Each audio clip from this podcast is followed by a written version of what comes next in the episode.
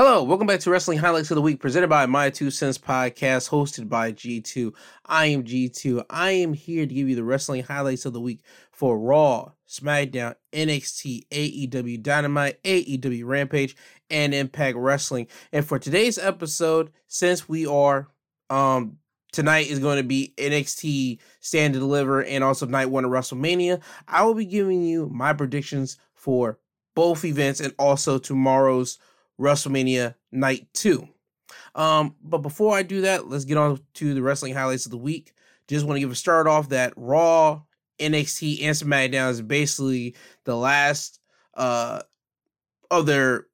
shows until WrestleMania. So this was nothing but uh promo packages and matches, but it's basically just a hype up WrestleMania. But without further ado, just want to get that out the way. Raw opens up with Brock Lesnar coming down to the ring for an in-ring promo. Brock says he's going to take Roman to Suplex City, then F5 him, and then he's going to win the Universal Championship and merge it with the WWE Championship to create the Unified Championship, and he's going to have custody of that championship because Brock made a whole like the champions or mother and fathers they're going to make a baby unified championship it was all fun and done with brock lesnar here he still made his point come across, but he took lightly to on this promo here. And the fans were doing a whole lot of what's because Austin, because everybody can't wait for Stone Cold.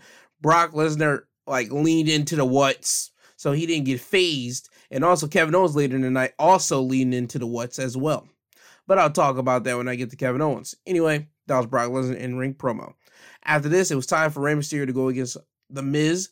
But before that happens, Miz came out first. Miz came out. He bragged about taking Rey Mysterio's mask last week, and he talks about how he gave it to his friend Logan Paul, and he ends up calling Logan Paul out. But instead of calling out Logan Paul by the name Logan Paul, he calls out Lucha Logan, and you see Logan Paul come out with Rey Mysterio's mask, but he does a cartwheel, and that's his persona, Lucha Logan.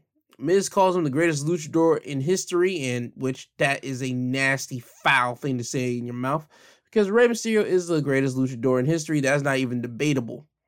Um, Miz will continue to say that um he is going to take Rey's mask tonight because why not? And him and Logan both will be walking into WrestleMania with mask on. This will lead to Rey and Dominic coming out and confronting Miz and Logan.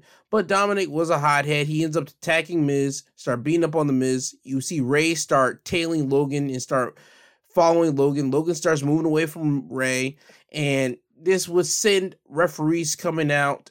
And one of the refs that were going to referee the matchup between Rey and Miz had to eject Dominic before the match even begins. So Dominic was not around ringside, but Logan Paul was around ringside for this match between The Miz and Rey Mysterio. So we get to the match. Rey will win the match by pinfall when Miz was looking to hit a power bomb on Rey, but Rey countered out of it, flipped over and flipped Miz into a pinning predicament. That's how he got the win. After the match, Dominic would run down to the ring, throw Logan Paul into the ring. Rey would get Logan Paul in position on the second rope so him and his son Dominic could hit a double 619 on Logan, but Logan Paul will slip out of the ring just in time. However, Dominic was able to grab Logan Paul by the head and pull off the mask that he was wearing, his own father's mask. So he gives, uh, Dominic gives his father back his mask, and now the Miz would get up in the ring and he notices that he is in between both Rey and Dominic. Miz would try to get out of the ring, but he would eat a super kick for his trouble from Dominic, and then Rey Mysterio would hit a Hurricanrana, and Miz would follow up and hit the second rope. Now he's in position for Rey and Dominic to hit a double 619, which they do. And then they hit frog splashes on Miz once at a time. And on commentary, you hear the guys like challenging Logan Paul to get in the ring to save the Miz, but he doesn't. He just stands there and watches and he just like tries to chant for the Miz to get up and try to roll out of the ring, which doesn't happen. So I see that I see that we're gonna see Logan Paul kind of be left out in the dust at Mania, and Miz is a spiteful guy. He doesn't forget these type of things, but we'll have to see what happens on WrestleMania for that. After that, we would get a video playing of Seth Rollins meeting with Vince McMahon earlier in the day at WWE headquarters, And in the video, Vince would tell Seth that all he had to do was ask him for a match at Mania because we can't have WrestleMania without Seth Rollins.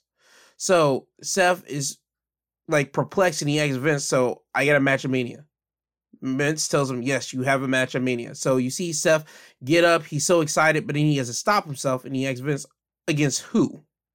Vince tells Seth, You will find out your opponent once you're in the ring at Mania. So Seth takes a couple seconds to realize that, and then he just says, Screw it. I have a match at Mania. He starts jumping on Vince's table. He stands there, starts like uh, moving from side to side in such happiness because he now got his WrestleMania match that he's been wanting for weeks and weeks. So we're gonna get Seth having his match at Mania. I don't know if it's gonna be Cody because somebody on Twitter did put out that well, it would be funny that um Seth is supposed to go against Cody, but Vince is very, very funny to the internet community, internet wrestling community. He knows how to really egg him on. So it might be somebody like Gable Steveson to go against Seth or even Shane McMahon. But who knows? Again, we have to find out at Mania. After this, we will get a 201 handicap match. Omos going against the Viking Raiders. Omos will win the match by ring out when Omos would clothesline Eric of the Viking Raiders. And this uh, close that would happen to knock Eric silly a little bit. He will run out of the ring, uh, fall into the mat on the outside of the ring, and just get counted out. So Omos wins the match fairly quickly. Um, after the match, Omos will be interviewed in the ring, and Omos states that he is undefeated and that he will dominate anybody, whether it be on Raw or Mania. Then you hear Bobby Lashley's music hits and the fans are cheering. The commentary is going crazy nuts because this is the first time we've seen Bobby since uh, Elimination Chamber at Saudi Arabia. Bobby comes out, he gets in the ring. He, him, and uh, Omos have a stare down between each other, and you just see them stare at each other. Omos pie faces Lashley with one hand, and Lashley gets shoved into the uh, turnbuckle in the corner. Lashley doesn't take exception to this, so he tries to uh, shoulder tackle Omos. Omos doesn't fall down because he's too big. So Omos does it again. He shoves Lashley again into the turnbuckle, and now Lashley's getting more upset. He runs off the ropes, and Omos looks to clothesline Lashley this time, but Lashley would duck it, and he would run off the ropes again, and then jump and hit a shoulder tackle on Omos. And this time, this would knock Omos down, and this would be the first time that Omos actually did get knocked down in his career because the commentary team did highlight that. Omos will slide out of the ring, and then you see Omos and Lashley both point to the WrestleMania logo, and this would confirm their matchup that they were going to have at WrestleMania. After this, we would get a Bloodline uh, and Paul Heyman coming down to the ring, and they're out here for Roman Reigns in ring promo. Roman was wearing a all red jumpsuit, so this kind of goes into his whole uh, promo tonight because Roman was out here to talk about doing everything in this business except one thing, and that one thing eats at him and pisses him off, and that's he has not beaten Brock Lesnar at WrestleMania. Roman will mention how Brock a couple weeks ago was upset because Roman made him bleed at Madison Square Garden, and he was looking for blood. Roman would recount to when Brock made him bleed at WrestleMania 34, and then Roman would talk about how his kids didn't recognize him after that match, and that his wife wanted him out of that business. And worst of all, to Roman, his family doubted him. And when he did, he took a nice little, like, he's really just sucked in the air and he looked at Jey and he looked at Jimmy. He got in both of their faces when he said his family doubted him because the whole Roman Reigns tribal chief character, he doesn't take disrespect. He doesn't do that. And if his family doubts him, that makes him less of a man. And if he's less of a man, that eats at him. So Roman has been holding in this baggage for all this time. Roman would then mention how he has taken almost everything away from Brock. He mentions how he took Brock's special counsel and now turned him into the tribal chief's advisor, wise man. He took Brock's claim of being the longest champion in the last 35 years. And he took his blood at Madison Square Garden, and at WrestleMania, he's going to take his title. Roman would finish off his promo by saying this. And then, Brock, you're going to know what it's going to be like to make it personal. Because I'm going to make it personal. because it's always been personal to me. So just by hearing Roman just saying that this made it personal and you feel you hear all that emotion in his like voice, this has been telling you that this has really been eating at Roman for a long time and at WrestleMania he really wants to end this thing between him and Brock and beat at one beat Brock at Mania for the WWE champion to unify both belts, and two to finally cross that off the his list of beating Brock at WrestleMania. He's beaten Brock before, but he just needs to beat Brock at Mania.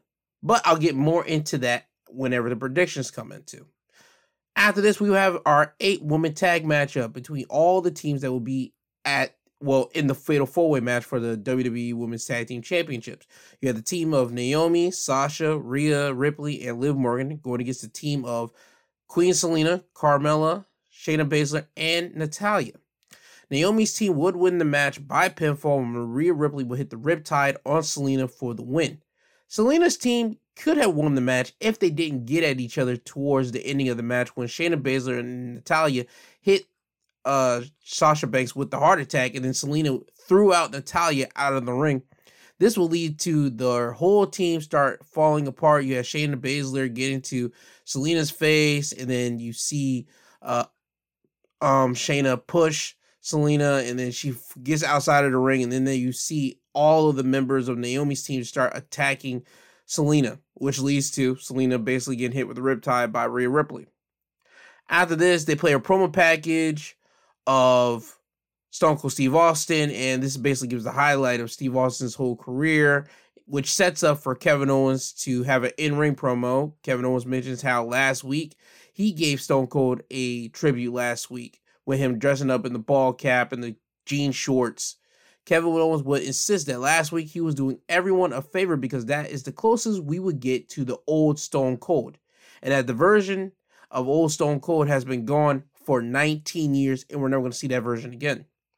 Kevin Owens will then mention that at WrestleMania, it won't be Stone Cold that comes out to that ring. Instead, it'll just be Steve. Kevin Owens will say that at Mania, they're going to have a beer, and that Steve will pass the torch to Kevin Owens and also claim that Kevin Owens has the best stunner. Kevin Owens would then mention that if Steve tries anything funny with Kevin Owens at Mania, he is going to stun Steve, and that will be it because that's the bottom line because KO said so. So throughout his promo, you know whenever Stone Cold's name is mentioned, or anytime Stone Cold is on the whole like programming, fans are gonna do the whole what chanting, what, what. So Kevin Owens would say multiple things back. He would say his claim, and then he would say the what, then say his claim again, then say the claim again. What? He would he like pandered with the fans so the fans wouldn't be able to knock him off his game. So I got to give kudos to Kevin Owens for that. After this, we had Ricochet going against Austin Theory.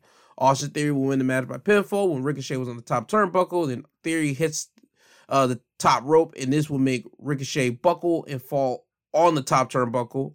Theory would then grab Ricochet, put him on the shoulders, hit the ATL for the win. After this, we had Bianca Belair in ring promo.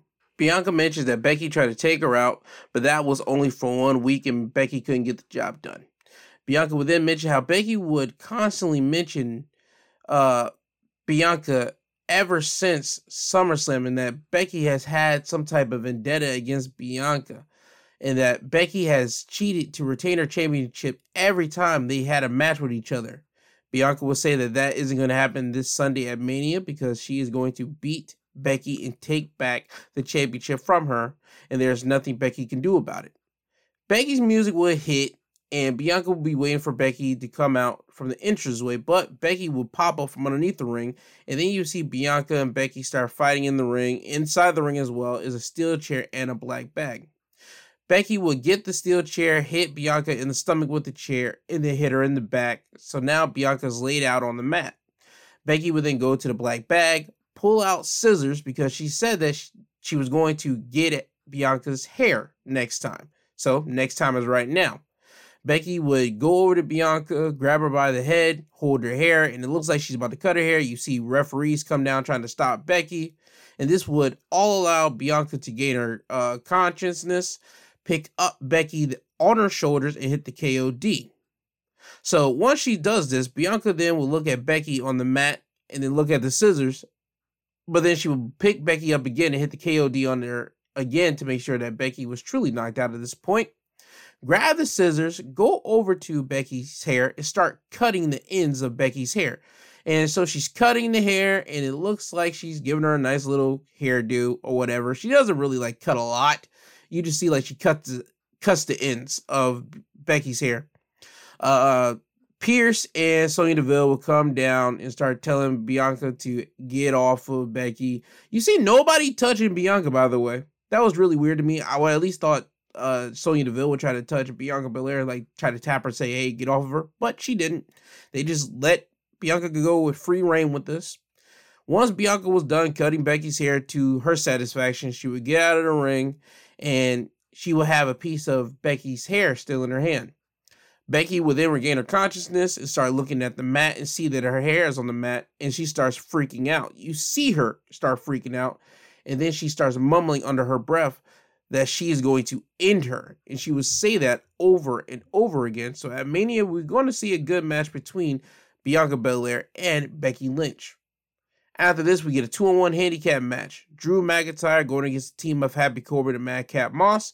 But you could really say a one on one match because Drew was waiting for Happy Corbin to get tagged into the match, but Happy Corbin was not trying to get into the match. Instead, he just drops off the um, apron and just allows Drew McIntyre to beat up on Madcap Moss. Drew would win the match by pinfall when he hits Madcap with a Claymore kick for the win. Happy would then get in the ring after the match and start attacking Drew from behind and start throwing him into ring post after ring post and then he will lay out McIntyre with the end of days, and then he would go into the corner and grab Drew McIntyre's sword, leave the ring, and help Madcap back to his feet and start walking to the back. So Happy Corbin has Drew McIntyre's sword at this moment, and we'll have to see what happens later. After this, we have an Edge promo, and he's in the back. Edge mentions that last week he attacked AJ instead of Seth, not because Seth doesn't deserve a beating, but so fate can take its course. Edge mentioned that it needs to be AJ, and that they need each other. For AJ, it's so he can stop being a mediocre superstar, but to be a once in a lifetime superstar that he is. And Edge told him, and you're welcome for that. And Edge said for him is to become the benchmark of WWE so he can reach this new plethora, this new height that he is ascended to. Edge did mention that at Mania, after 20 years of ducking each other because they've never been in the exact same place at the exact same time, they will face off for the first time in a match for the ages. And then Edge mentions that he saw AJ's eyes last week, and AJ knows that Edge is roaming in his head. And at Mania, it will be AJ's Judgment Day, and AJ's judgment is sealed. So that was a real cryptic type promo from Edge, but again, this is Edge new character. I I'm digging it right now. I just don't dig the whole like Undertaker lighting that he comes out with with the whole purple aura lighting that he got. But we'll have to see what type of lighting he gets at Mania. Please don't get that purple lighting. Dog, change to something else. Change to something.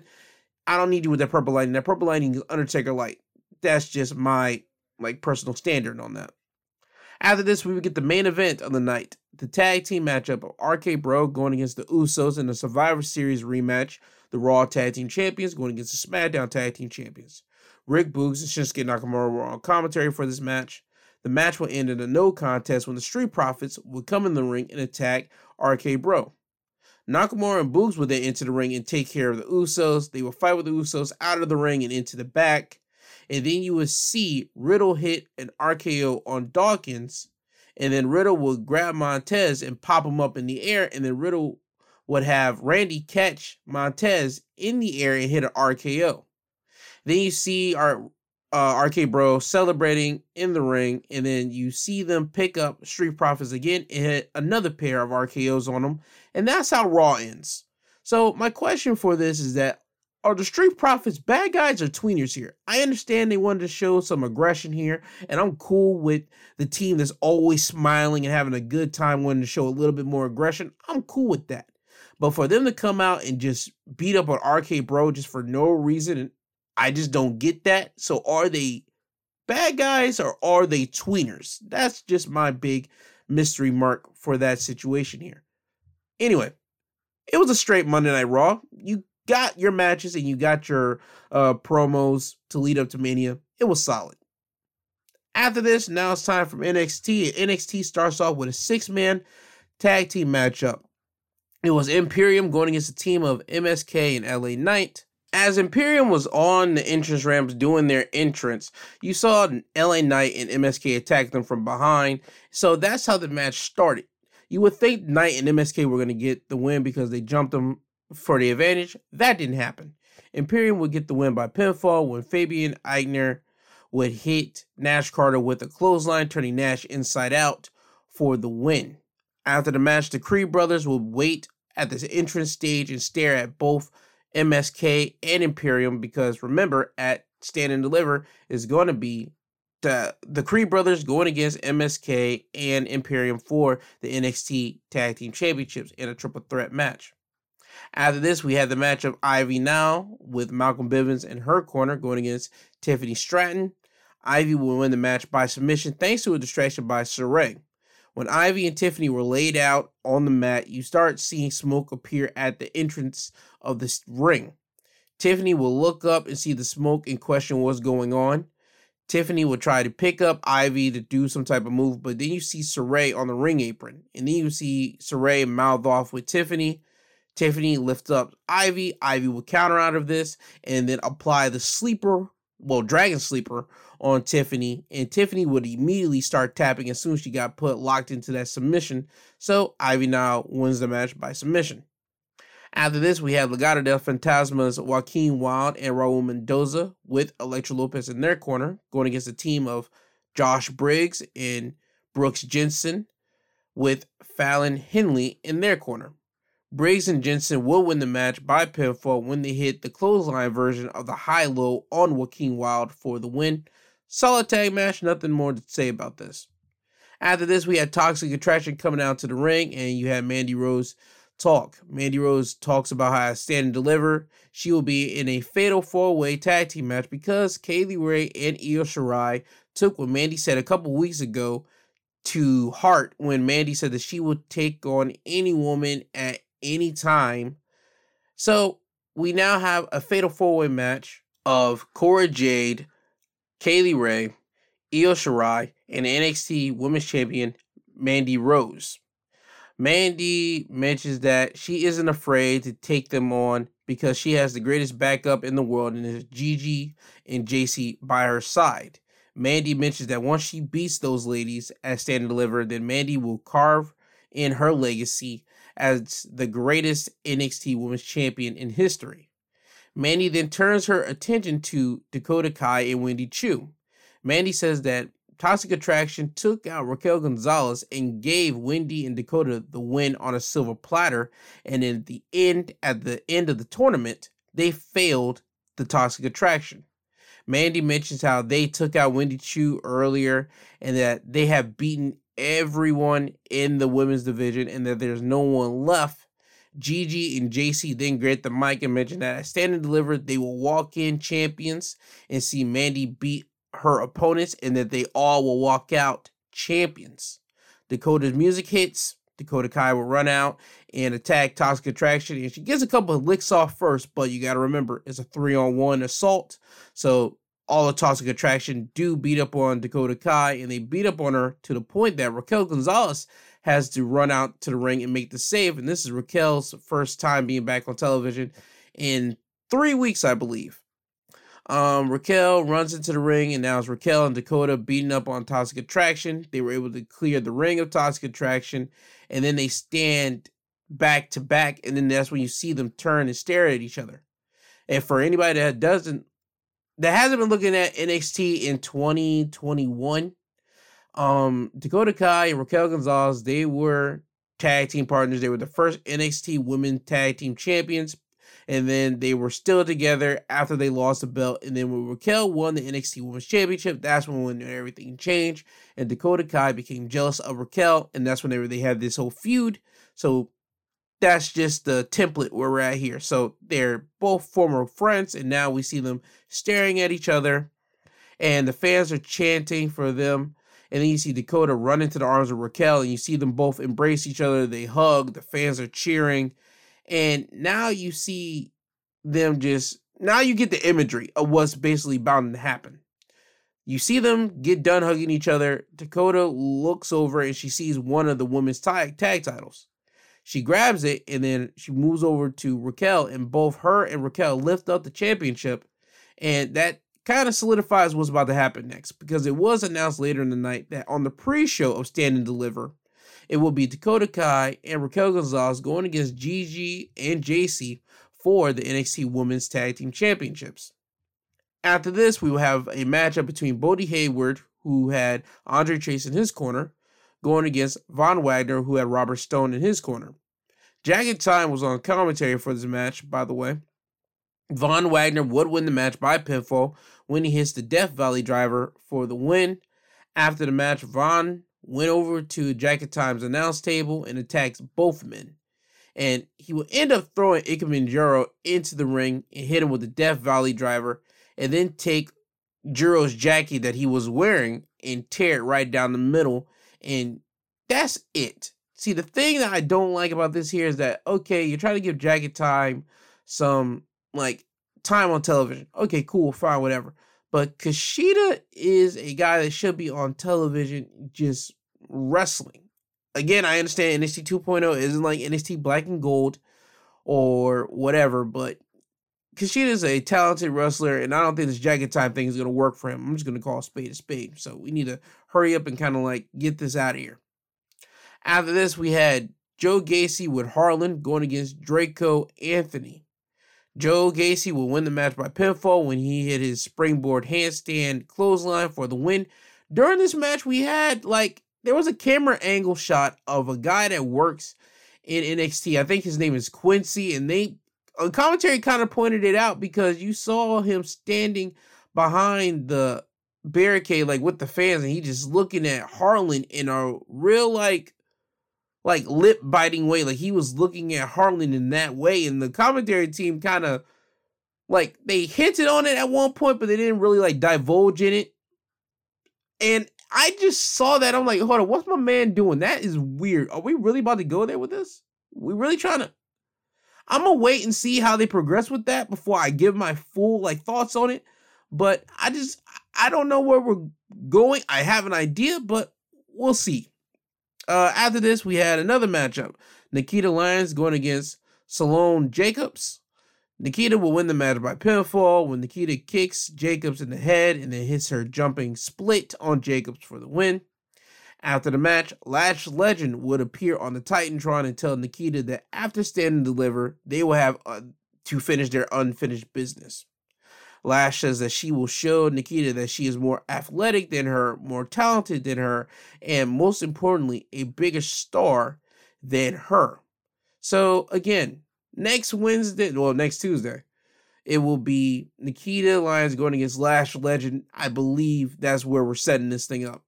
Anyway, now it's time for the main event of NXT. Trouble threat match. Condition is winner gets the last slot into the North American ladder match at Stand and Deliver. It is Roderick Strong going against A Kid, going against Cameron Grimes. Cameron Grimes will win the match by pinfall when Roderick hit A Kid with the end of Heartache, and then Grimes would easily run in and hit Roderick Strong with the cave in, pin Roderick for the win. After the match, you would then see each member of the ladder match that would be Santos Escobar, Grayson Waller, Solo Sikoa, and Carmelo Hayes talk on the mic and say that at Stand and Deliver, they're going to walk out as the NXT North American champion. Cameron Grimes will get the last say that he's going to grab the North American championship and take it to the moon. And then you will see him hit Carmelo Hayes in the head. So now you get a big brawl to end off NXT with all the members that's going to be in the ladder match and also Sanga and Trick Williams in there as well because they're the bodyguards of Grayson Waller and Carmelo Hayes. So that kind of gives you everything what you need to know. So all the members and their bodyguards brawled at the end of the night, and that's how NXT ended with a big old brawl on their hands. NXT, great show.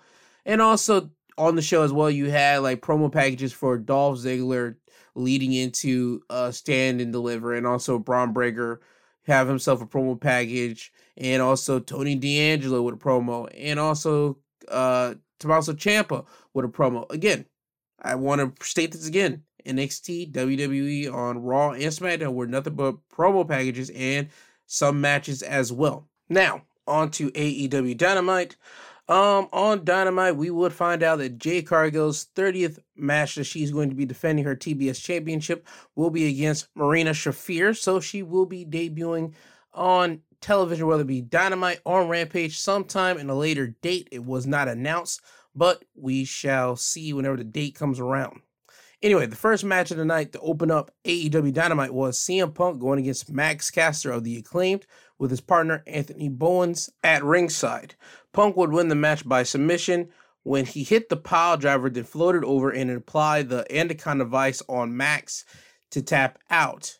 After the match, we had CM Punk have an in-ring interview, and the main gist of the interview was basically Punk saying that he doesn't know whether the champ will be Adam Cole, Bebe, or Hangman Page but before his time in AEW is done, he knows certain things.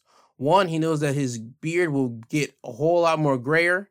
And two, before his time in AEW is over, he will become AEW World Champion, and he wants to make that sooner rather than later. So that tells you that Punk's uh, intentions and his mindset right now is focused on the AEW World Championship. After this, we would go to a backstage interview of FTR and MJF, and MJF had Wardlow's face plastered on a piece of paper, and you had his lawyer, Smart Mark Sterling, posted it all around in the backstage area. And Max would say that the Pinnacle was still together and they are better than ever since they got rid of that oaf Wardlow. Then you'll see Dax Harwood like step in and tell Max, hey, listen, me and Cash, we're both friends with both you and Wardlow. And whatever's going on between you two, we don't want any part of this. MJF will tell him that, listen, hey, I would never put you guys in uh, in that situation. But he does let Wardlow know that behind their back, Wardlow would talk crap about them. But you see on Cash's face that he doesn't believe that. And you also see in Dax's face, he doesn't believe that neither. And then you see MJF put his hand out and he will finish the interview by saying, when you're in the pinnacle, and as he's waiting to finish that um saying, he was waiting for FTR to put their hands out, and FTR just looking at Max's hand. They don't want to put their hand out, but they reluctantly do it. And they put their hands on top of Max's hand, and Max finishes it off by saying, You're always on top. So this tells you that the pinnacle isn't as together as a cohesive unit as MJF is trying to play it out. Again, since everything's starting to break down, Tully's not around no more. Shawn Spears is like exclusively the buddy of MJF, and now you see FTR having a problem with it because they are choosing their loyalty over to Wardlow as it seems right now. But you see that Max is trying to um keep FTR on their side as well. After this, we will get a match of Jay Lethal going against Jon Moxley. Moxley would win the match by pinfall when Moxley was able to counter Jay Lethal's clothesline and then turn it into a paradigm shift for the win. It was a good match between Jay Lethal and Jon Moxley. Um, at the beginning of the match, Jay Lethal wanted to shake Moxley's hand. He extended his hand out, and Moxley just kicked or slapped Jay Lethal's hand away, and this kind of made Jay Lethal upset. However, after the match, you will see Moxley extend his hand out now to shake with Jay, and Jay was rubbing his head and he's looking disappointed after the inc- uh, outcome of this match because he wanted to win, and he's starting to feel within himself that he can't win matches that he know he's supposed to win. So he ends up shaking Moxley's hand, but you could tell in Jay that he doesn't like losing, and right now he's on the losing streak. And on Rampage, he mentioned how. Well, last week's Rampage, he mentioned how he's on a losing streak and he wants to change that, but he has to find it within himself to change I hope that he finds Truth Martini if he can. Like, I don't know if Truth Martini is retired or not. If you guys don't know, Truth Martini was uh Jay Lethal's manager in Ring of Honor, I believe from 2014 ish all the way to 2017. I want to give it that. Either way, those were like the highlight years of Jay Lethal because he was able to be a dickhead. He was able to be the confident champion, the Ring of Honor television champion, who ended up converting over to the world champion. I mean, it's in the whole back catalog of Ring of Honor stuff. If you want to do that, just look up on YouTube Jay Lethal, Truth Martini, Ring of Honor. Trust me, you'll see it. Some of Jay Lethal's best work that he's ever done and I will put that over his Black Machismo stuff. And I understand Black Machismo got Jay Lethal to the level that everybody noticed him, but I believe that his work with Truth Martini really set him over the top as the guy that could carry any company. So if he can get Truth Martini back on his side any way that he can, I guarantee you we will all be shown something that I don't think the main stage people know about Jay Lethal yet. Anyway, after this, we will have FTR going against the Gun Club, who had Billy Gunn in their corner. Uh, before the match even started, all the uh, participants were in the match, and then you will see MJF's music hit, and you will see him walk out, and he gets to the commentary table to show his support for FTR. FTR is in the ring; they're looking at MJF, asking him why he's out here, but they don't worry about that. They do their match with the Gun Club, and towards the end of the match, see video showing a Wardlow walking into the arena and he starts attacking security. Now, mind you, I said earlier that you had Wardlow on a like paper that Max had his lawyer put up everywhere and is basically was saying that do not allow Wardlow to get into this building. Wardlow has been barred from this arena because Wardlow was under the uh, contract of MJF and MJF said that he was going to ice Wardlow out. But Wardlow's here. He attacks security. Wardlow makes it into the arena. He goes into the crowd, and at which point he's starting to point at MJF and he starts shouting at MJF, saying, I'm going to get you. And then you start seeing a swarm of security run up and grab Wardlow. And then you see him just start getting like tousled to the back. And at this point, FTR would win the match by pinfall when they hit the big rig on Austin Gunn for the win. After the match, MJF is happy that his guys win. He runs down to the ring. He tries to lift the arms of FTR, but they're not having it. Dax, especially, he's shouting at MJF. Said, "I told you, I don't want nothing. I don't want nothing to do with you and Wardlow. You guys got to hand it out on your own. That's not pinnacle business. That's between you two. Max is trying to calm Dax down. He's trying to calm Cash down. He's trying to calm both of them down because again, powers are what there's numbers of powers for MJF, especially if he has Shawn Spears and FTR on his side, he can beat up Wardlow. However, without FTR, Max knows that just with Shawn Spears on the side, he knows he is dead meat. So right now he has to play Mr. Nice Nice with FTR at this moment. So that's where we're kind of at at this moment right here. After this, we get the Jericho Appreciation Society backstage moment, and Jericho Appreciation Society talks about how they're being sports entertainers and how their mission is to beat up pro wrestlers like they did last week. Jericho mentions that wrestlers from other companies have contacted him and tried to get in with the group, but they can go screw themselves. And then you would see uh, members of the Jericho Appreciation Society, basically 2.0, uh, go and check behind the curtains to see if Santana, Ortiz, and Kingston were there. On one side, they weren't there. Hager checks the other side, and you see Santana, Ortiz, and Kingston, and you see Santana pop Hager in the head with a slapjack. Now, a slapjack is a sock that you put any object in, and then for this instance, commentary put over that Santana had an eight ball in it, so that's what it was inside the sock. At this moment, Kingston, Santana, and Ortiz will start to beat up the Jericho uh, group and to the point that they bring the fight from the backstage arena in front of the people. And Kingston is beating up Jericho. He's taking out Jericho. He brings him in the ring. He hits him with a back fist, and this knocks Jericho down for the moment. And then you see Santana and Ortiz take out both members of 2.0. And then you see Santana and Ortiz get in the ring and they try to beat up on Jericho. They have him in position to hit the street sweep. However, uh, Hager runs down to the ring and gets in the ring and attacks Ortiz. And then you see uh, one of the members of 2.0 push Santana off the top rope, and now it's turned into a 513 beatdown. The Jericho Appreciation Society has the numbers advantage. Jericho would start beating on Kingston's back with his baseball bat while Kingston was locked into the sharpshooter by uh, Daniel Garcia. And ultimately, you will see Jericho take his belt off and hit Kingston in the back multiple times, basically whipping him.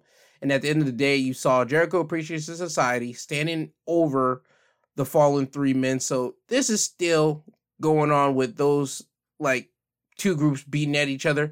And you know the funny thing was, I was watching this and I was saying, why isn't Sammy Guevara coming out here? I understand Sammy has a thing with Scorpio Scott, but you could intermingle like storylines together because in Jericho's thing, when he made the whole Jericho Society whole like mission statement calling themselves sports entertainers in their promo, he mentioned how he wasn't appreciated by Santana and Ortiz and Sammy Guevara in that whole situation. And that made me think, okay, Sammy's going to be included at this at one point.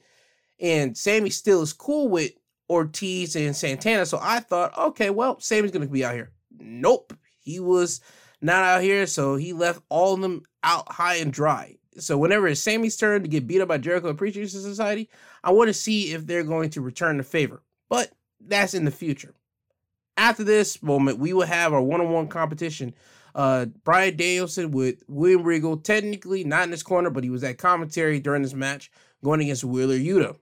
Bryan would win the match by referee stoppage when Bryan had Yuta's arms and he's about to stomp Yuta's head in. Yuta, in one more act of defiance, he lifts his head up and he hits a well, not hits, he spits a big loogie over into Bryan's face. And then you see Bryan just stomp the crap out of you. I mean, he just mercilessly just stomp on him. Then he lifts him up, hits him with the Gotch pile driver, and then you see him locking the bell lock. And on commentary, you hear JR and Tony Schiavone and Excalibur say the referee needs to stop this. The referee does, and that's it. In this match, Yuta was able to get off a whole lot of offense, and even on commentary, you heard Regal talk about how this is the fire that he wanted to see from Yuta, and he even commended Yuta for showing a lot of um he showed a lot of what Regal is looking for whenever you want to join their group, the Blackpool uh, Combat Club. Again, still a name I gotta get used to, but hey man, that's the name they want to use, that's fine.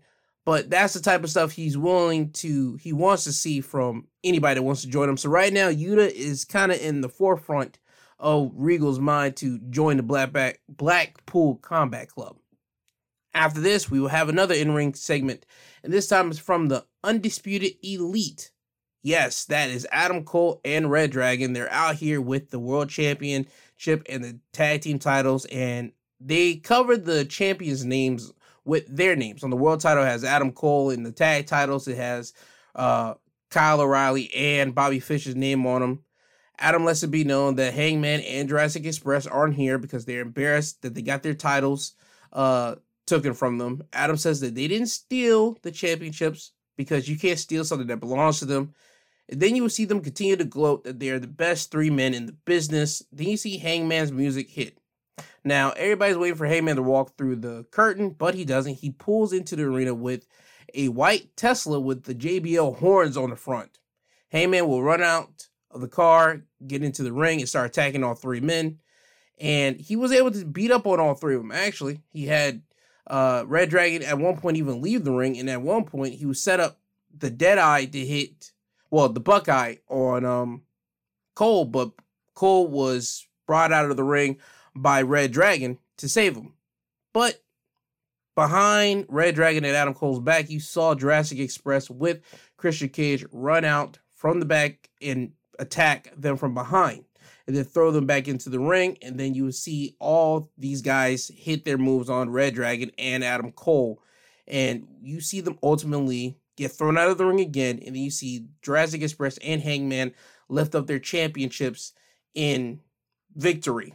So again, this is still proving that hey, Cole and Red Dragon are the front runners, the basically number one contenders for those titles, and this is a continuation and building until that match like happens. After this, it's time for Thunder Rosa's on-stage interview.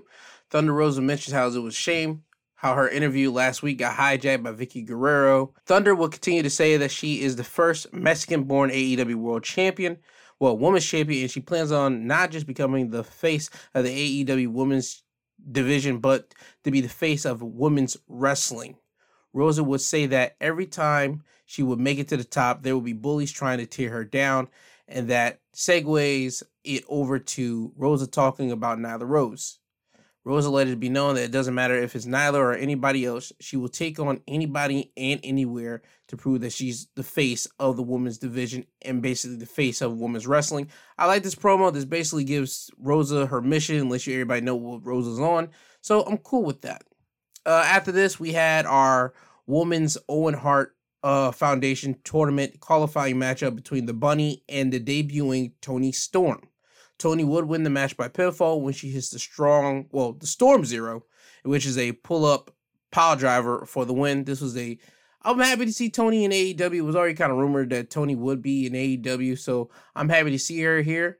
I mean, she wasn't happy in WWE, and she looks leaner in uh, AEW in her debut. So this always is a great thing whenever you see somebody leave a company and then they come back in great physical condition it's always good, especially in a physical like in a physical element like WWE or professional wrestling or any type of like thing that you got to move your body in.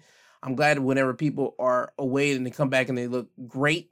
This is exactly what happened with Toni. I'm happy to see her uh, back. And now for the main event Andrade El Idolo going against Darby Allin.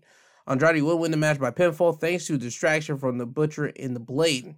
When Darby had Andrade in the armbar, it looked like he was going to tap out, but Jose starts coming down to the ring, and behind him comes Sting. Sting happens to clothesline Jose behind the head, and then this, this leads over to the Butcher and the Blade coming down the ramp and start attacking Sting from behind.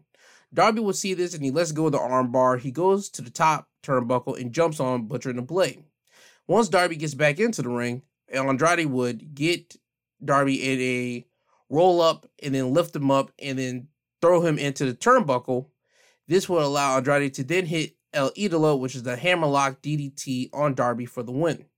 After the match, Sting will get in the ring to check on Darby, and this would lead to Sting getting attacked by the Butcher and the Blade. Then Private Party will come running down to the ring and join in on attacking both Darby and Sting. So now it's a five on two beatdown. This will continue until the Hardys will come running down to the ring. Matt will have a chair in his hand and once he got in the ring, you saw Butcher and the Blade and Andrade leave the ring. And you see Matt hit Marq Quen with the steel chair in the stomach and then hit him with the twist of fate. And then you see Jeff Hardy hit the Swanton bomb on Quen also. Uh, this will end off Dynamite with Sting, Darby, and the Hardys looking at Andrade and his group on the ramp.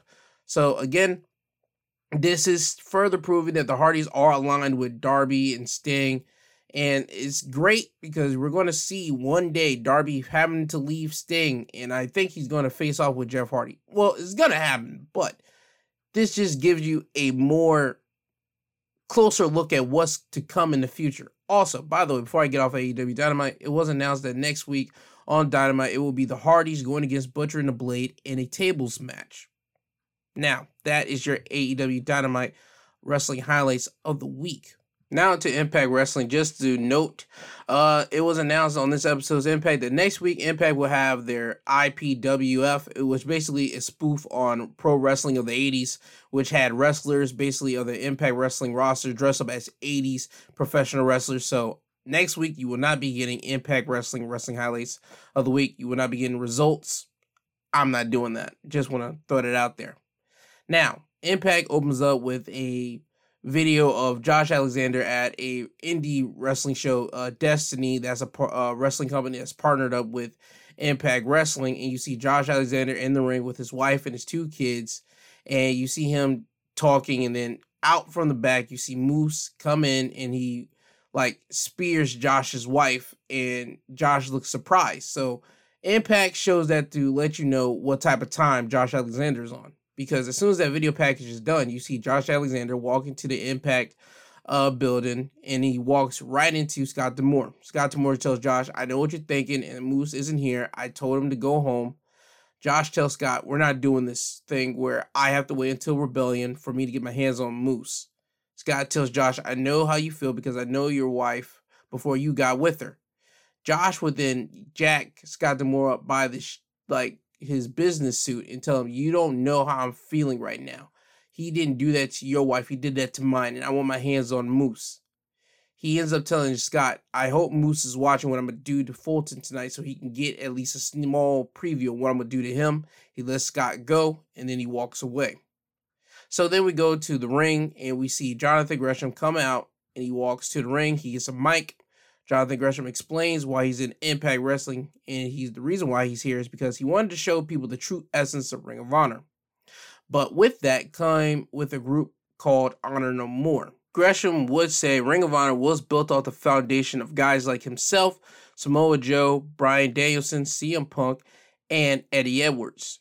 Gresham would say that Eddie has changed and now he represents something different. Jonathan would mention that he will be facing Edwards at Rebellion, and this would prompt Kenny King to come out. And King tells Jonathan Gresham that he disgusts him.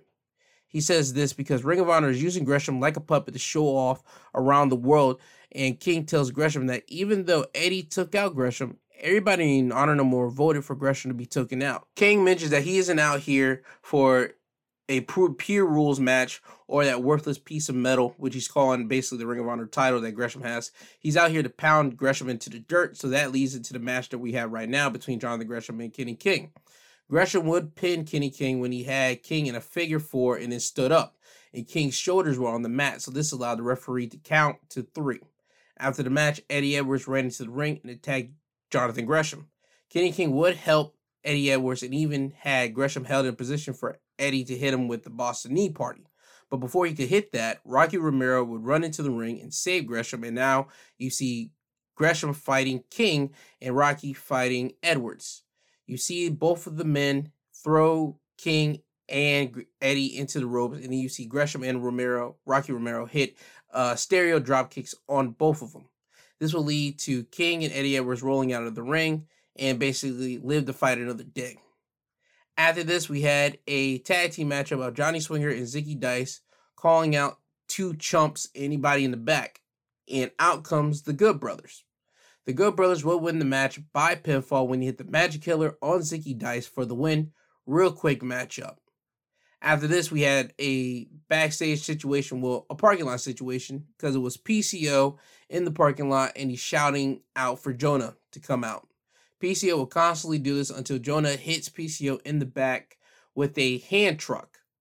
And then you would lead into both of these guys fighting in the parking lot and then fighting around uh, the outside of the building. And in the end, you will see PCO take out Jonah and leave him laying out on the ground. After this, it's time for Madman Fulton with Ace Austin in his corner to go against Josh Alexander. Josh Alexander will win this match relatively quick. I give it like a five minute matchup when Josh powerbombed Fulton, then flipped him over and grabbed Fulton's leg, locked in the ankle lock, and Fulton tapped out. After the match, Josh wouldn't let go of the ankle lock, and the referee tapped Josh on the shoulder and told him to let go, but Josh doesn't. So Josh continues to crank on that ankle until Ace tries to sneak into the ring, and Josh sees this. He lets go of the ankle and he looks at Austin. Austin sees the anger in Josh's eyes and he just like looks at Madman Fulton looks back at Josh and he has to slide out of the ring.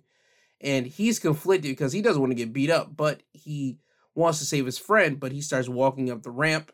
Josh grabs Fulton's ankle again and continues to lock in the ankle lock and continues to crank on it to a point that Fulton uh, boot eventually flies off his foot, giving the message that Josh broke Fulton's ankle.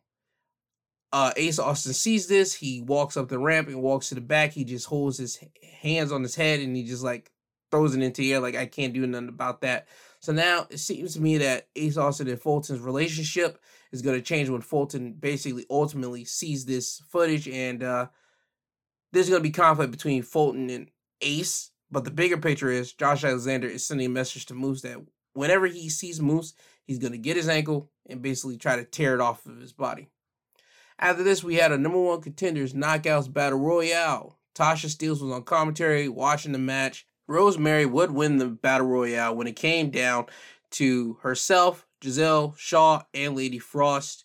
Once both Rosemary and Lady Frost were on the ring apron, Gisele rushed both of them trying to knock them down, but instead, Rosemary and Frost grabbed Gisele and pulled her over the top rope. And in the process of doing this, Frost and Shaw both hit the ground and hit the floor outside of the ring while Rosemary hanged onto the ropes, and this gave Rosemary the win. So at Rebellion, it will be Tasha Steelz putting up her Knockouts Championship against Rosemary. After this, we had the match of Aiden Prince going against Bhupinder Gujjar. And Brian Myers was on commentary for this matchup. Bhupinder would win the match by pinfall when Prince missed hitting him with the 450 splash, and Bhupinder would get on the second turnbuckle and hit Prince with a spear for the win. After the match, Myers would leave his commentary table trying to leave before W. Morrissey comes out. However, Morrissey would come up from behind Myers and attack him. Myers and Morrissey would brawl basically all the way back to Myers' commentary table, and Morrissey would try to lift up Myers to hit him with a power bomb, but Myers was not being like pulled up because Myers was holding on to uh, Aiden Prince's leg, so it gave Morrissey a hard time for Myers to be lifted up, and Morrissey does this two times, and on the third time, Myers was able to slip out and escape and then run up to the ramp. Morrissey sees this, he turns around and looks at Myers, and then behind Morrissey, you see Aiden Prince get up and he pushes Morrissey in the back. Morrissey would turn around and grab Prince by the throat and then lift him up and hit him on a power bomb and slam him through the commentary table as Brian Myers watched on the ramp. So Morrissey is still having his beef with Myers, and anybody that comes in between that is basically going to get power bombed through a table. After this, we have Masha Slamovich going against Abby Jane. Masha will win the match in quick fashion when she hits uh, Abby a little bit and then hits the snowplow, which is a Northern Lights bomb for the win. I'm telling you, they're giving her the early 2005 Samoa Joe situation. She's going to become an unstoppable force. And then when she challenges for that Knockouts championship, she's going to win it. Masha Slamovich is getting that nice, like, presentable package. And I'm personally, I'm with it. After this, it's time for a main event, the tag team matchup between Bullet Club's Jay White and Chris Bey going against the Motor City Machine Guns. This is a rematch from two weeks ago when the Motor City Machine Guns won. However, this time this was a different outcome. Bey and Jay White would win the match by pinfall when Chris Sabin had Chris Bey in position for the cradle shock, but Jay White would get in the ring and hit Sabin with a half Nelson suplex, then lift Chris Sabin up. So Chris Bey hit the Art of Finesse, which is a springboard cutter for the win. So now it's one and one. If they happen to do a rematch down the line, that'll be cool because this match between these two teams uh, showcase that these two teams have chemistry. And personally, I would love to see these guys wrestle just one more time to see, well, basically just to clear off that rubber match situation. But again, Impact Wrestling, great watch. Nothing bad to uh, say about Impact. Personally, I wish people would put more respect on Impact's name because they've been doing a lot of great like television, and I just don't see a lot of people covering it. But hey, people gonna like slip up on it, but one day they're gonna remember that Impact is a good show, and hopefully, with me talking about it, people will like tune into it. But anyway, Impact, great show, nothing to uh say anything bad about. Now on to SmackDown. SmackDown opens up with the Andre the Giant Memorial Battle Royal. Madcap Moss would win the match when he ends up throwing over Finn Balor. The final four men in this match were the Dirty Dogs, Dolph Ziggler, Robert Roode, and Finn Balor and Madcap. At one point, um, Finn had Robert Roode almost tossed out of the ring, but Dolph Ziggler comes running in to save Robert. So now you got both Dirty Dogs trying to get Finn out of the ring. So Madcap takes his time and runs over and throws out uh, Dirty Dogs, and he tries to throw out Finn at the same time, but Finn ultimately grabs the ropes so he gets like stabilized and still in the match. And then once he runs back into the ring, he has a sling blade of Madcap Moss, and then he tries to run towards Moss, but Moss just throws Finn over the ropes, and that's the end of it. So Madcap is your winner, and now him and Corbin have won the Andre the Giant Memorial Battle Royal. After this, we would get a triple threat Intercontinental Championship matchup. Angel Garza going against Humberto, going against the champion Ricochet. And Ricochet would win the match by pinfall when he hits Angel with the 630 and then immediately pops up and hits Humberto with the recoil, aka the code breaker, for the win. Uh, it was a solid triple threat match between all three of these guys. All three of them are high flyers. They're uh, quick and fast paced. So that's what you got from this matchup. You got a tag team of the Los Lotharios, Angel and Humberto working together. But then, as you know, as well as I do, in a triple threat match with a tag team, they always got to split. They always got to do some foul to one another. And that's what happened in this match. So Ricochet ultimately wins by that. After this, we will have a tag team matchup. Naomi and Sasha Banks goes against Queen Zelina and Carmella. Natalya and Shayna Baszler, as well as Rhea Ripley and Liv Morgan, were at ringside for this match to scout their opponents that they're going to be facing at Mania for the women's uh, world tag team titles. Um, Naomi and Sasha Banks will win the match by pinfall when Naomi will hit the split legged moonsault on Queen Zelina Vega for the win. After this, now it's time for Rick Boogs with Shinsuke Nakamura in his corner to go against Jimmy Uso with Jey Uso in his corner. Interesting note of this. Uh, as Nakamura and Boogs were doing their entrance, and we know Pat McAfee likes to get on the announce table and jam out and enjoy the whole guitar as uh, Boogs is playing Nakamura down to the ring. Austin Theory will pop out from the crowd and clothesline Pat's leg and ultimately makes Pat fall on the table. Pat will get up and start chasing Theory, and Theory will run all the way to the back into Vince McMahon's office. Pat will knock on the door, and then he knows that he ain't gonna get nowhere with this, and he decides to walk away. Pat stops himself, turns around, and straight up just kicks Vince's door open, and Vince pops out of the room, and he walks up to Pat McAfee's face and asks him, "What are you doing?" And Austin Theory comes right behind Vince like a small, spoiled child and Vince asks Pat, Do you want your match at Mania to go away? Pat looks at Vince says no. So Vince tells Pat to go back out there and do his job. And Pat does this. So now Pat goes back out to the commentary and he's out there to commentate the Boogs versus Jimmy Uso matchup. But as he's doing this, you will see minutes later, Austin Theory will come down to the ring. He will grab one of the um crowd's attendees drinks from their hands and throw it onto Pat. Austin thinks that Pat's going to chase him again, and he decides to run off before Pat can get a chance. And Pat just stands there as Michael Cole tells him to relax. You got Mania to worry worry about, and you'll get him there. Relax. So Pat doesn't chase him, but once Theory hits the entrance ramp, Finn Balor attacks Theory from the from behind and throw him into the ring. And the referee would call for the bell and now it turns into a six man tag match of Austin Theory and the Usos going against Shinsuke Nakamura, Rick Boogs, and Finn Balor. Theory would win the match for his team when he hits Finn Balor with A Town down, and as he was hitting the move, he looked at Pat McAfee when he does this and pins him. Pat would get out of commentary, take off his headset, and then jump onto the ring apron and look at Theory after the match was over and him and Theory would have this intense stare down. Michael Cole would get away from commentary, go over to Pat and tap him on the leg and tell him, hey, calm down, relax. Pat ultimately calms down. He gets off the ring apron and he just stares at Theory as we go to commercial. After this, it's time for the main event segment of the night. Happy Talk. It is Corbin and Madcap out there. Madcap tells Corbin that he's won the Andre the Giant Memorial Battle Royal and that this is a celebration for him. Corbin has to cut him off and say, hey, man, you won it, but you won it as my protege.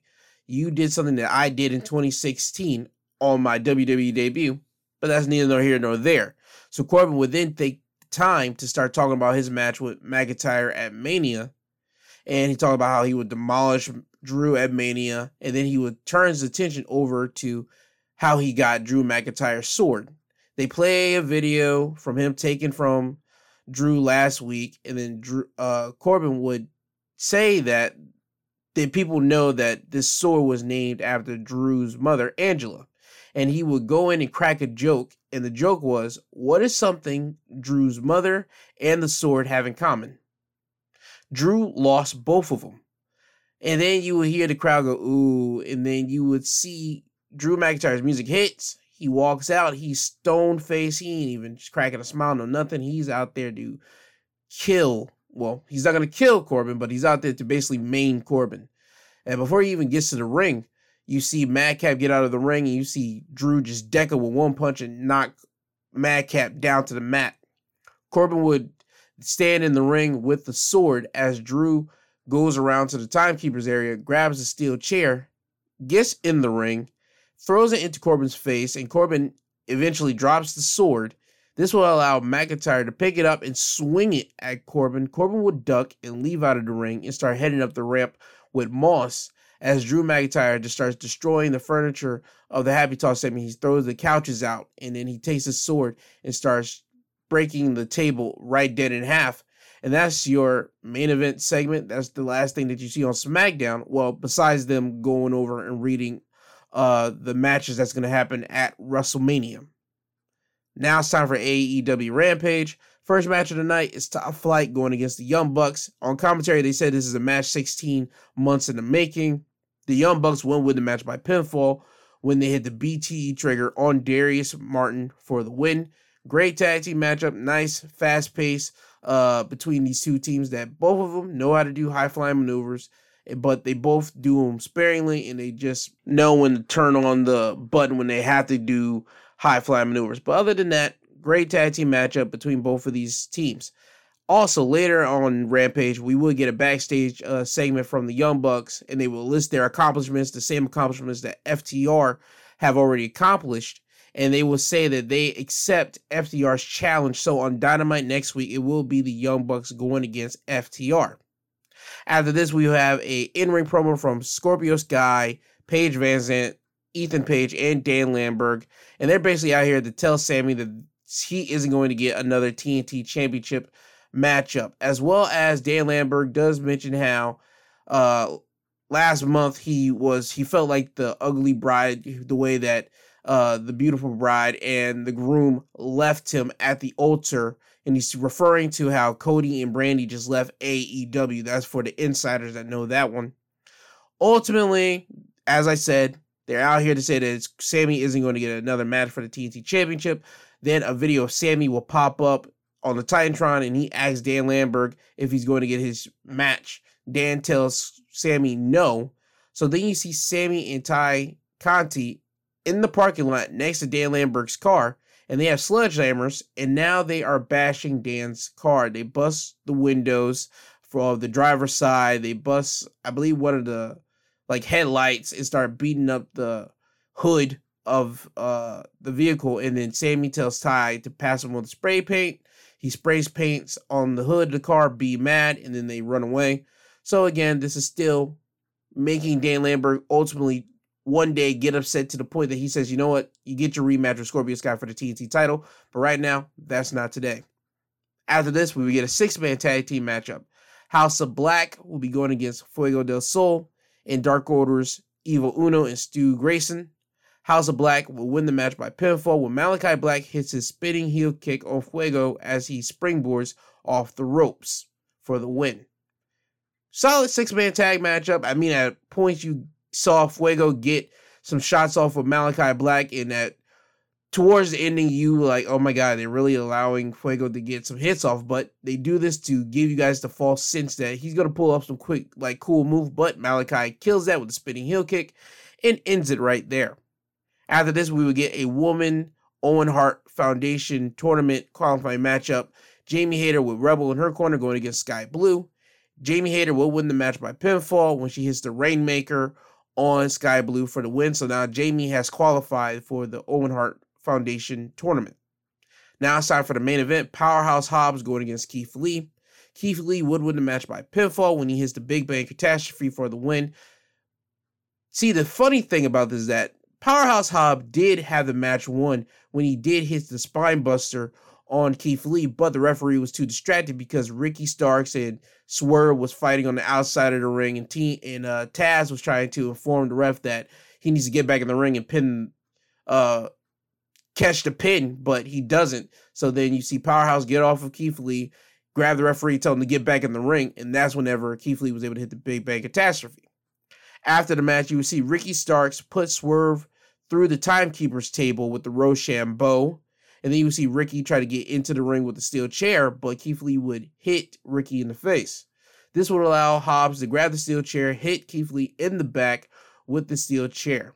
Hobbs would then tell Starks to grab a table, which he does, and he sends it into the ring. He sets it up uh, in the turnbuckle. Keith Lee would grab Starks by the throat and Starks would just basically try to frantically get out of the choke, but he couldn't. So Hobbs basically speared Keith Lee right through the table, and that's how Dynamite ends with Team Taz, Taz, Ricky Starks, and Hobbs standing over Keith Lee's body on Rampage. Solid match, solid uh hour of Rampage. Nothing for me to complain about. I just wish that you could put like this feud on Dynamite because again, my biggest thing is that we're making Rampage into the black people show. And it's only an hour. I would like for you, if you're going to do that, showcase some of their feud on Dynamite and then still do that on Rampage. But give us some more black wrestlers on Dynamite instead of always relegating us to Rampage. That's just my only like complaint that I have with AEW. Okay? Now, before I get you guys out of here, I want to give you guys my predictions for Stand and Deliver and WrestleMania both nights. For Stand and Deliver, we got the tag team championship matchup for the NXT Women's Championship. Toxic Attractions, Gigi Dolin, and Jacy Jayne going against Raquel Gonzalez and Dakota Kai. I think we're going to get Raquel and Dakota winning the NXT Women's Tag Team Championships and actually them getting a run. Uh, the run that they didn't get last year because if you remember, they were the first champions, but immediately they lost the belts to Ember Moon and Shotzi Blackheart. Like immediately, the match, like as soon as they got the titles, they had a match and they immediately lost. So I think Raquel and Dakota is going to get their opportunity to run with the tag titles here.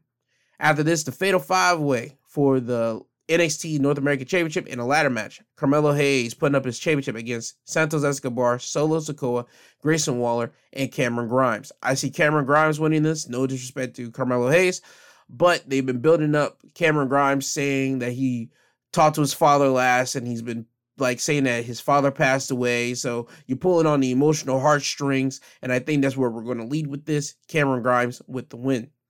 Tommaso Ciampa going against Tony D'Angelo. I see Tony winning this by sneaky, underhanded tactics because Tommaso already knows this is going to be his swan song off of NXT.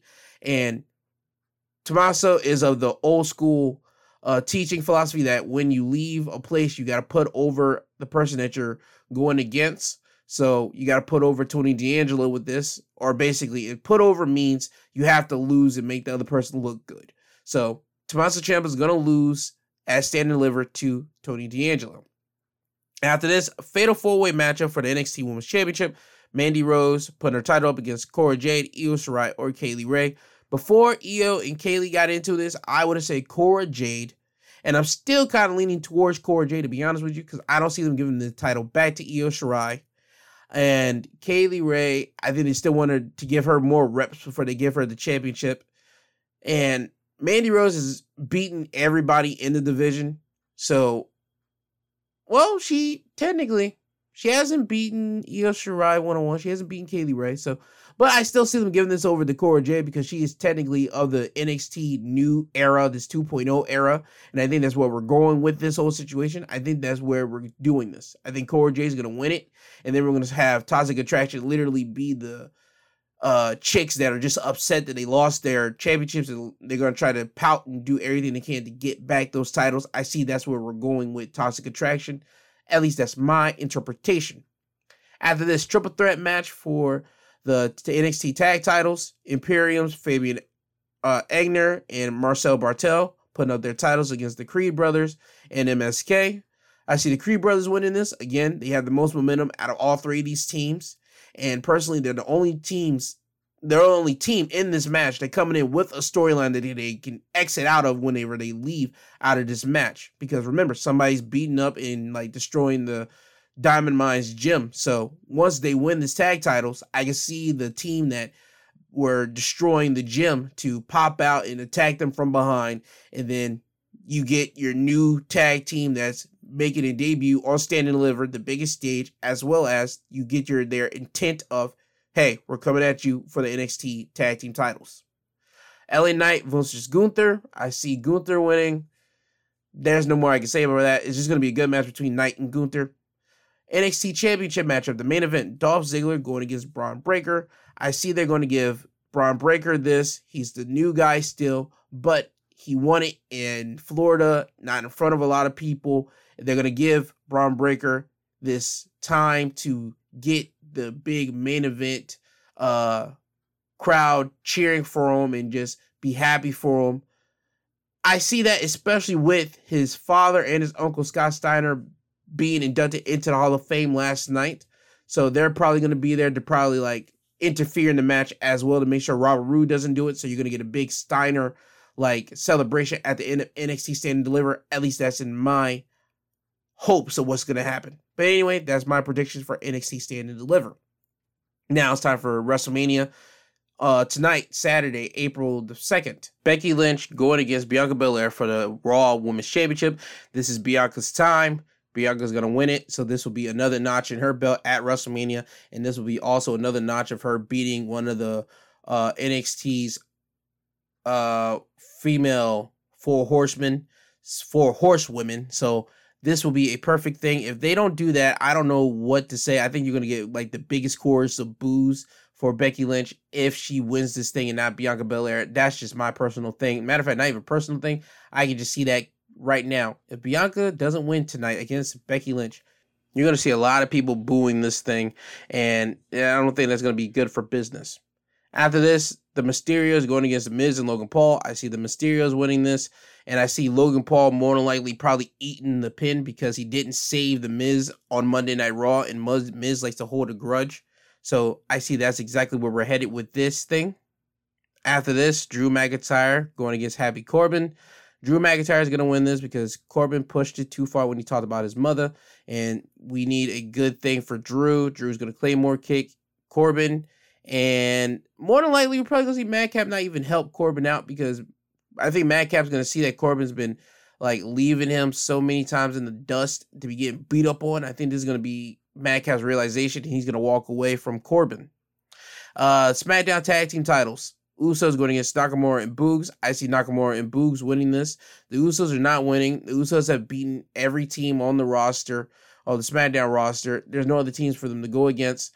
So I see Nakamura and Boogs legitimately winning this. And it's not against nothing against the Usos, but again, you guys, whenever you get put up to a high pedestal and you beaten everybody, there's no other thing but to go down, and they gotta be rebuilt back up. So Nakamura and Boogs are gonna win this, and also WWE likes Boogs, so they're gonna give Boogs his uh, WrestleMania moment by being a SmackDown Tag Team Champion. Uh, the New Days, Xavier Woods, well, King Xavier and Kofi Kingston going against Sheamus, Ridge Holland, and Butch in their corner. Uh, you know what? This is the mismatch situation. If we had Biggie, the legit three members of New Day going against Sheamus and Ridge and Butch, I was gonna say the New Day. And I still want to say the New Day, and that's what I'm still going with. I'm going with New Day. Uh, Seth Rollins going against somebody to be announced. Uh, the guy who's going to be announced is going to beat Seth Rollins. No matter what, I don't care who it is. Seth Rollins isn't winning at Mania. And if anything, people still saying Cody. People might be saying somebody else. I don't know who it is. I can't wait to see it tonight. Personally, that's one of like the biggest question marks that we're gonna see tonight, and I can't wait. Charlotte Flair going against Ronda Rousey for the SmackDown Women's Championship. I see Ronda winning because I don't think we're going to have Ronda losing at Mania again without something. I think Ronda's going to be leaving with the SmackDown Championship, and I think Charlotte's going to just tap out. I think Ronda's going to make Charlotte tap out in the main event. Well, not the main event, because technically the main event of WrestleMania for Saturday tonight is Kevin Owens' show with Stone Cold Steve Austin and Kevin Owens. Now, for Sunday, night two of WrestleMania, Fatal four way tag team matchup for the women's tag team championships. Queen Zelina and Carmella defending their belts against Sasha Banks and Naomi, Rhea Ripley and Liv Morgan, and Natalya and Shayna Baszler. I have Sasha and Naomi winning. They are the more popular team out of all these women in this matchup, bar none. And personally, I would like Sasha Banks and Naomi to win because you know what? Naomi needs to have another title around her waist because by God, she is over with the fans. Sasha, she's over with the fans. Rhea, she's over with fans as well, but and Liv Morgan as well. But Sasha and Naomi are like over over. Naomi can be away and then she could pop back and the fans love her. Same thing with Sasha Banks. She can go away and then they pop her right back on television and the fans love Sasha Banks. Those two are the most beloved women on the female roster, on the actual roster. Screw female, but just on the roster, period. So I want to give Sasha Banks and Naomi the win. After this, Sami Zayn versus Johnny Knoxville, anything goes. Johnny Knoxville's winning this. He's probably going to have some of his jackass castmates come out there and help him beat up on Sami Zayn. If Sami Zayn wins against Johnny Knoxville, I won't be mad at that neither. I just know we're going to have an interesting matchup between Knoxville and Sami. Pat McAfee versus against Austin Theory. I see Pat McAfee winning, and guess what? I think we're gonna get Shane McMahon helping out Pat McAfee against Austin Theory. Austin Theory has been running towards Vince like a spoiled brat child, and what else better way to beat up a spoiled brat child with the actual child of somebody's loins? So I think Shane McMahon's gonna pop up and probably tag Austin Theory and probably help out Pat McAfee to beat up Theory. Now, if Shane comes out there and helps out Theory, I'm gonna be shocked by this. So I'm hoping that Shane comes out there and help out Pat McAfee. That's just my personal uh belief on that. Triple threat match for the Raw Tag Team Championships. RK Bro going against the Street Profits, going against Alpha Academy. You know what? RK Bro is gonna win this. Uh, it would be great if you give this thing to uh either the Street Profits or the Alpha Academy because Street Profits have been Street Profits are going into something else. They're either tweeners or bad guys, so it's great to see how we're gonna push that. Alpha Academy, they've been working their butt off. Otis and Gable, especially Gable, especially with this whole shush and thank you whole deal. Alpha Academy is one of the brightest like lights on the Raw like show. So, you know what? Either team winning this match, I'm not a problem. I don't have a problem with it at all. I know we're gonna get a great match out of all three of these teams. But if you were to tell me pick which one, RK Bro, Edge versus AJ Styles, uh, I say we're gonna go with AJ winning this. AJ needs a WrestleMania moment. AJ has won at Mania against Randy and with Omos last year against the New Day. But other than that, he's lost every other match. Well, except for the Shane McMahon match. I forgot about that. He beat Shane as well but he hasn't had like a WrestleMania moment moment, and I believe Edge can give him this type of moment that we're looking for. And also with Edge losing, Edge is not on the main roster. He's not on the main roster like going out and traveling 24/7 365 like the rest of those superstars on on the roster. So I can see Edge losing this. He can go away, then pop back up being more vicious, more evil, and get like saying that he wants to get his win on AJ Styles. I can see that, so I'm going with AJ. Bobby Lashley versus Omos. I'm going to go with ooh. You know what? I want to say Lashley. I'm going with Lashley over Omos. Because you know what? Omos is unstoppable. He is undefeated. And usually when we get something like that, and you're going against a credible opponent like Bobby here, they have something in the works for you. So if he beats Lashley, they have something in the works for him. But Omos is still green. He's still not the uh, unstoppable force that I know they want him to be, like picking up people destroying them, just all they want. Bobby is able to do that, so I think Bobby's going to win. However, again, I want to see this be a good like five minute match between the two guys because Bobby Lashley knows how to use his speed and power eloquently and quickly. Omos needs to learn how to do certain things, but again, I have Lashley winning. And then in the main event, winner takes all, unified WWE Championship and the WWE Universal Championship. Brock Lesnar going against Roman Reigns with his special counsel, Paul Heyman, by his side. I need to see Roman win this thing. I need it. I need it. I need it off of this fact alone. We have both men. Both of them have beaten Taker at Mania. Last time they had a matchup at Mania, we saw Brock beat Roman, and that was at WrestleMania 34 in 2018. Then you had Roman become this God mode that he's in now, this new caricature, this new guy, the guy that we all wanted to see for some time now since he's left the shield and they try to turn him into this wisecracking good guy, smiley face, baby face. No, he was always this guy that we all knew he could be and that we all knew he should be this guy right here, this God mode, this is what we wanted, and we finally got it. So, okay, take that. And he's been undefeated since 2019. They like to throw it up in December 2019. That was the last time he's either been pinned or submitted. Now, let's flip it. Brock Lesnar, unstoppable force, monstrous of a man. And he's now onto this whole thing of being cowboy Brock Lesnar. And again, the same thing with Edge. He's not going around 365 days on the whole roster. He's not there all the time. So he can eat this loss and then he comes back still being Brock Lesnar. Roman Reigns, if he loses this thing, we have basically had Roman be undefeated literally for straight up since 2019, and then he's been on this unstoppable reign as Universal Champion for 500 and almost 90 days, only for Brock Lesnar to come in and then win it. Who does that benefit? It doesn't benefit Roman. This only benefits Brock Lesnar. And boy, oh boy, don't you think Brock has got enough things? And it's not me crapping on Brock, because boy, I love Brock.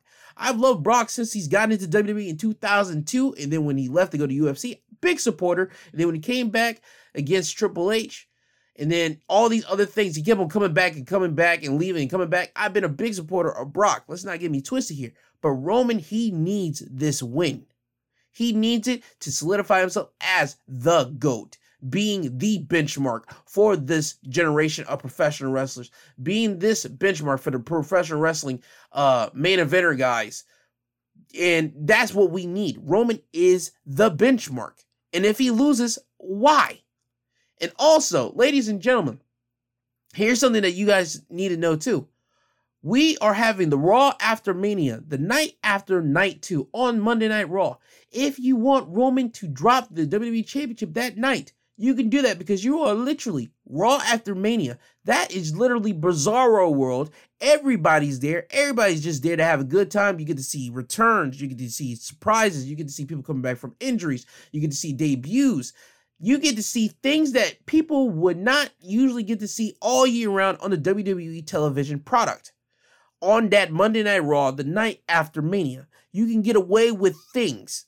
But if Roman loses the night after Mania, you can get away with it, but it just has to be to a credible person. And Brock being that person is still not it. You could pick anybody else, but it has to be somebody credible. Hopefully, it'll be somebody that we know and hopefully somebody that we believe in, aka a Cody Rhodes. That's the only one. It's already been reported that he signed with WWE, and I believe that either if he's not going to show up at WrestleMania tonight as Seth's opponent, he's going to pop up on Monday Night Raw, more or less calling out Roman Reigns. That's just my personal opinion, and he's going to beat Roman for the WWE Championship at Raw the night after Mania. That's just my personal belief because I don't believe that both championships should be unified. I think it should be one world champion or one show, one world champion on the other. And Roman and him and his talk of him being the tribal chief and him being the special count, uh, him having the special council and this being his island, he can make up the rules as he goes. I can see Roman saying, you know what? I had a great night at Mania. I smashed Brock. I'm the king of the castle here. This is my island. I do what I want. And he can say, you know what? for everybody here, I'm going to issue an open challenge to anybody tonight. You just gotta be here. You just gotta come out here and be willing to get smashed. And then Roman waits, waits for Cody, pop up. Cody hits the crossroads, ding, ding, ding.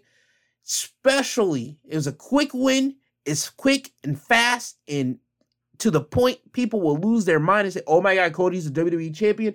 You get the wrestling fans talking about it, and you set a precedent for how the wrestling world looks at WWE right then and there. You set a precedent for how AEW is going to look at WWE and how basically WWE shoved it right into AEW's face off rip at the beginning of their brand new calendar year for the professional wrestling world, WWE world, right there. I'm just saying there's a lot of things you can do, but again, those are my predictions. That's what I want to happen uh, the night after Mania, and that's who I want to win the Universal and WWE Championship, Roman Reigns. That needs to happen. But anyway, we shall see. I'll be watching, and on Monday, you guys will be getting a uh, review of WrestleMania and Stand and Deliver, as well as me talking about the highlights of what happened at Ring of Honor Supercard of Honor. I have not seen it yet, but I will see it, and that's why I say Monday you'll be getting reviews and highlights from that special event as well. Now, with all that being said, this has been Wrestling Highlights of the Week presented by My Two Cents Podcast, hosted by G2. He's I and I am him. I love you all. I hope to hear you guys. I hope that you hear from me on Sunday, so you can hear from my episode. It's called Come On. Trust me, you guys are not going to want to miss this. And I hope you guys are willing to want to hear from me again Monday for the wrestling, I mean, WrestleMania review and my stand and deliver review, and also final, not final battle, but Ring of Honor Supercard of Honor review. With that all being said, I love you all. I hope you guys uh, would check in again, but if not, you guys are here for me again next Saturday. I love you all. Have a great Saturday. And Kanye, can you please take these people home? I'm tired, you tired. Jesus wept.